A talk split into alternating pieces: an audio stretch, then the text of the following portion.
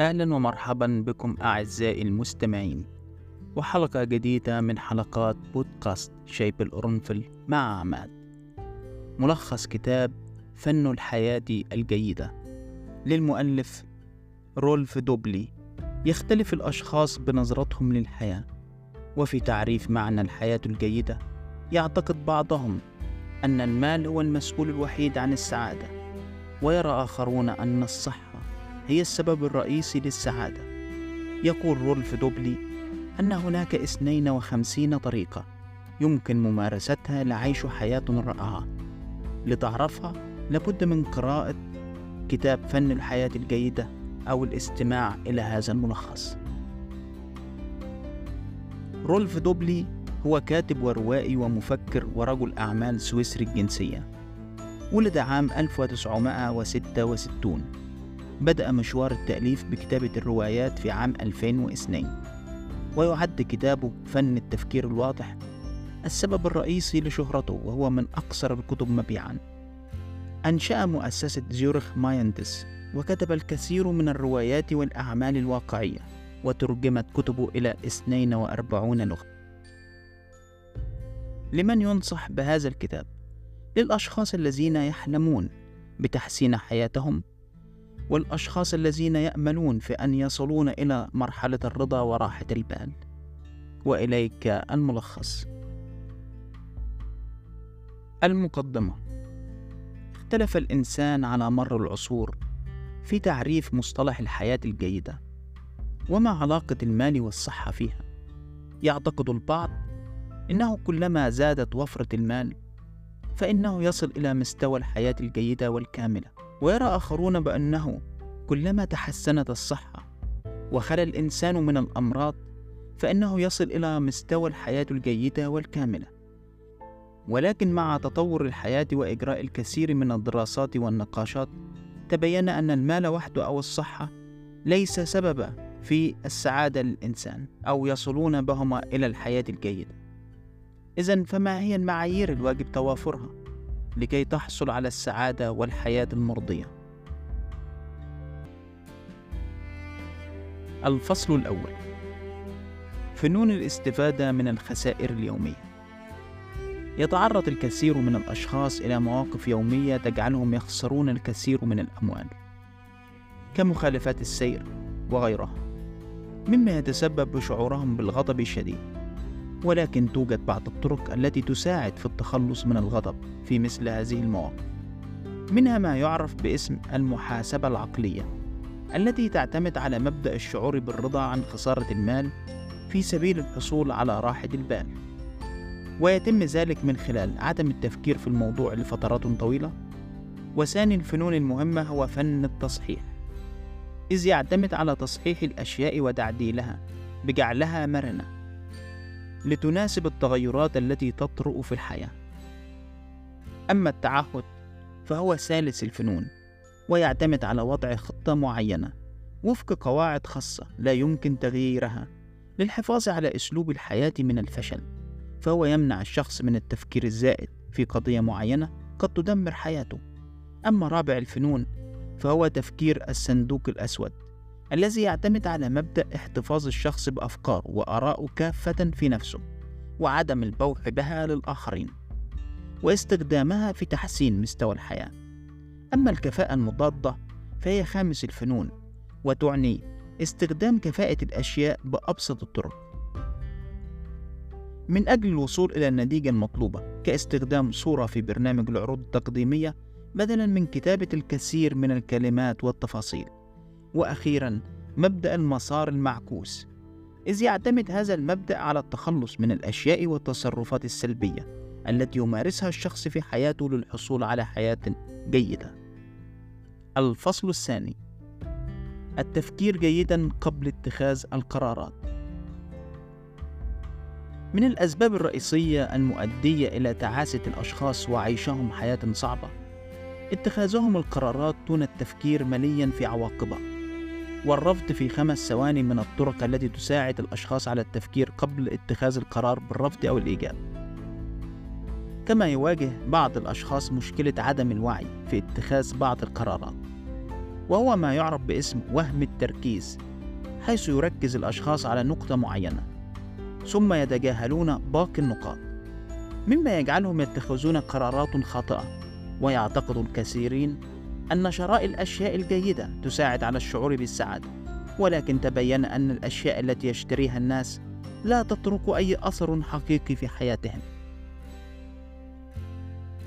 يتوهم الأشخاص أن الأغنياء يعيشون حياة سعيدة ومريحة ولكنهم لا يعلمون أن المال الزائد يجعل مالكه يفكر كثيرا فيه وفي طرق الحفاظ عليه ويزيد من أعداد الأشخاص الحاقدين والغيورين. مما يجعل أصحاب الأموال أكثر تعاسة وهذا الأمر يطلق عليه سخط أو لعنة المال. ومن الأمور المهمة للحصول على الراحة النفسية هي معرفة الشخص لحدود طاقته وإبداعاته وعدم الخروج منها وهو ما يعرف بدائرة الاختصاص. عندما يعرف الشخص دائرة اختصاصه لابد من المصابرة والتطوير للحصول على نجاحات طويلة المدى. وهو ما يعرف باسم سر المصابرة أو النداء الطاغي. هو محاولة الشخص النجاح في أمور هو لا يتقنها مما يتسبب في فشله بشكل كبير فيجعله شخصا تعيسا. وأخيرا للوصول إلى مستوى عالي من الراحة النفسية يجب على الشخص الخروج من سجن السمعة الطيبة وعدم الاكتراث بتجميل سمعته وصورته الخارجية للآخرين. فلا بد من الاهتمام بالرضا النفسي. والوصول إلى السلام الداخلي فقط. الفصل الثالث تطور الشخصية مع مرور الزمن. يعتقد بعض الأشخاص أن الزمن لن يغيره وسيبقى كما هو لكن مع مرور الوقت سيكتشف أن شخصيته واهتماماته قد تغيرت بشكل كبير. وهم نهاية التاريخ ينص على أن الأشخاص يستطيعون السيطرة. على كمية وسرعة التغيرات التي تحدث لشخصياتهم ولكنهم لن يتمكنوا من التحكم بتغيرات الآخرين أو تحسينها. في العادة يسعى الناس للبحث عن النجاح والازدهار في جميع الجوانب ولكن هذا الأمر لا يسبب سوى الإرهاق والتعاسة لهم. لذلك لابد من البحث عن المعنى الأصغر للحياة والتركيز على الأهداف التي يمكن تحقيقها بسهولة. يمتلك كل شخص ذاتا مزدوجة. الأولى هي نفسية التجربة التي تهتم بتأثيرات التجارب على نفسية الشخص. والثانية هي نفسية الذكرى وهي المسؤولة عن تذكر لحظات الماضي. وكل منهما له سلبيات وإيجابياته. إذ يخزن الإنسان جميع لحظاته في بنك الذاكرة الخاص به سواء أكانت تلك الذكريات سعيدة أم حزينة. فإنها تخزن لوقت معين وقد تمحى مع مرور الوقت أو تزول. أو يزول جزءا منها. لذلك يجب على الإنسان عدم إرهاق نفسه بتذكر الأمور كافة والاستمتاع باللحظات الحالية.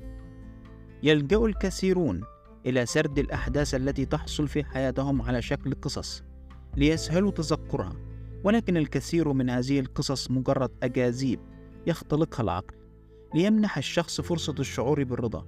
وعندما يشعر الشخص بدنو أجله نتيجة إصابته بمرض خطير فإنه يركز على هذه اللحظات الحزينة والمؤلمة وينسى فكرة التمتع بلحظاته الأخيرة وهو ما يعرف باسم مغالطة الموت الجيد فدوامة الشفقة على الذات تجعل الشخص يدخل في حيز التعاسة لذلك يجب عليه تقبل ذاته كما هي والتجاوز عن بعض الأخطاء التي يمكن إصلاحها الفصل الرابع ما هي دائرة الكرامة؟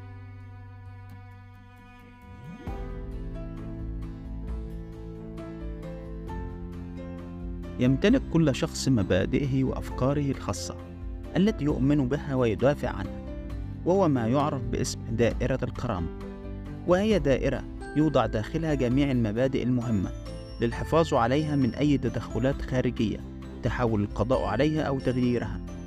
ويجب أن يكون الشخص واضح جدا بخصوص مبادئه وأن يفهمها بشكل صحيح لكي يستطيع الدفاع عنها أما إذا لم يدرك معنى المبادئ فلن يتمكن من إيصالها لغيره. يتعرض الكثير من الأشخاص لهجوم عنيف من الآخرين بسبب دائرة الكرامة الخاصة بهم ومنهم من يهاجم بألفاظ جارحة قد تزعزع متانة حدوده ولكن من يؤمن بمحتويات دائرته ويثق بها سيتمكن من الدفاع عنها والمحافظة عليها مهما زادت حدة الهجمات وقد تكون بعض الهجمات على شكل إغراءات مالية لجعل الشخص يضعف ويرضخ وإن فعل فإن معنى الكرامة سوف يزول نهائيا. كما يعاني الكثيرون من مشكلة القلق والتفكير الزائد في أمور حياتهم. ما يجبرهم على العيش في فقاعة التوتر والخوف الدائم وللتغلب على هذه المشكلة يجب كتابة جميع الأمور المقلقة في كتاب واحد.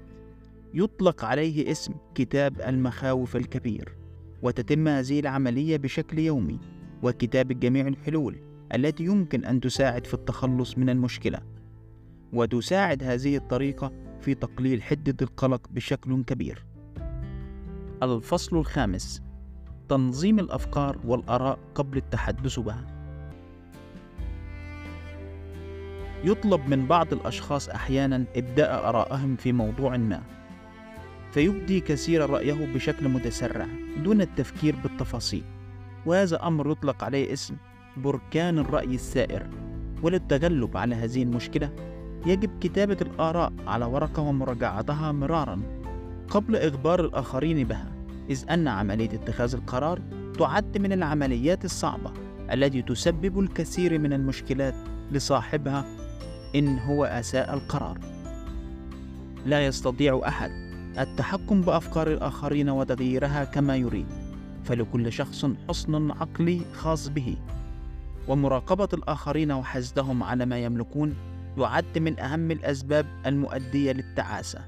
لذلك يجب على الإنسان عدم مراقبة غيره لأنه لا يعلم فيما إذا كانوا سعداء بما يملكون أم لا. ولحل جميع المشكلات مهما كانت صغيرة أو كبيرة لابد من البدء بنقطة الابتعاد عنها. والوقاية منها قبل الوقوع بها ولا بأس بطلب المساعدة في ذلك من خلال الأعمال التطوعية أو المساعدات المالية البسيطة. يقع الكثير في مشكلة فقدان التركيز على مواردهم وقدراتهم فتختلط عليهم الأمور ويفقدون القدرة على تحقيق إنجازات كبيرة. لذلك لابد من التحكم بالموارد بطريقة مدروسة وعملية لتفادي الهدر الزائد في الطاقة. ويمكن التخلص من مشكلات التسرع باتخاذ القرارات وإبداء آراء غير صحيحة من خلال قراءة الكتب وتتم هذه العملية بقراءة الكتاب مرتين وذلك لضمان الاستفادة من المحتوى بالطريقة المثلى فالقراءة تنشط العقل وتجعله يركز بطريقة صحيحة ودقيقة في الموضوعات المطروحة. لا يوجد شيء أكثر جنونا من الانشغال في وظيفة تكسبك الكثير من المال ولكنها لا تجلب لك السعادة خاصة إذا كنت تستثمر هذه الأموال في الأشياء بدلا من الخبرات. وأخيرا في نهاية هذا الكتاب أن تعيشوا حياة جيدة من جميع الجوانب يعد من المستحيلات فلا يمكن لأي شخص امتلاك السعادة والمال والصحة في نفس الوقت ولكن إذا تيقن الإنسان أن امتلاك أجزاء بسيطة منها لسد حاجاته الأساسية واقتنع بأنها ستكون كافية ليعيش حياة رائعة ومريحة ثم ركز على إيجابيات الأمور واستمتع بها دون التفكير بالسلبيات فقد تتحقق السعادة الحقيقية. وحينها سوف يتمكن أيضا من الشعور بالرضا النفسي لجميع جوانب الحياة وستبدأ بمرحلة الاهتمام بمجتمعك وتحاول علاج مشاكله حسب دائرة اختصاصك وقدراتك. كنتم مع بودكاست شاي بالقرنفل مع عماد.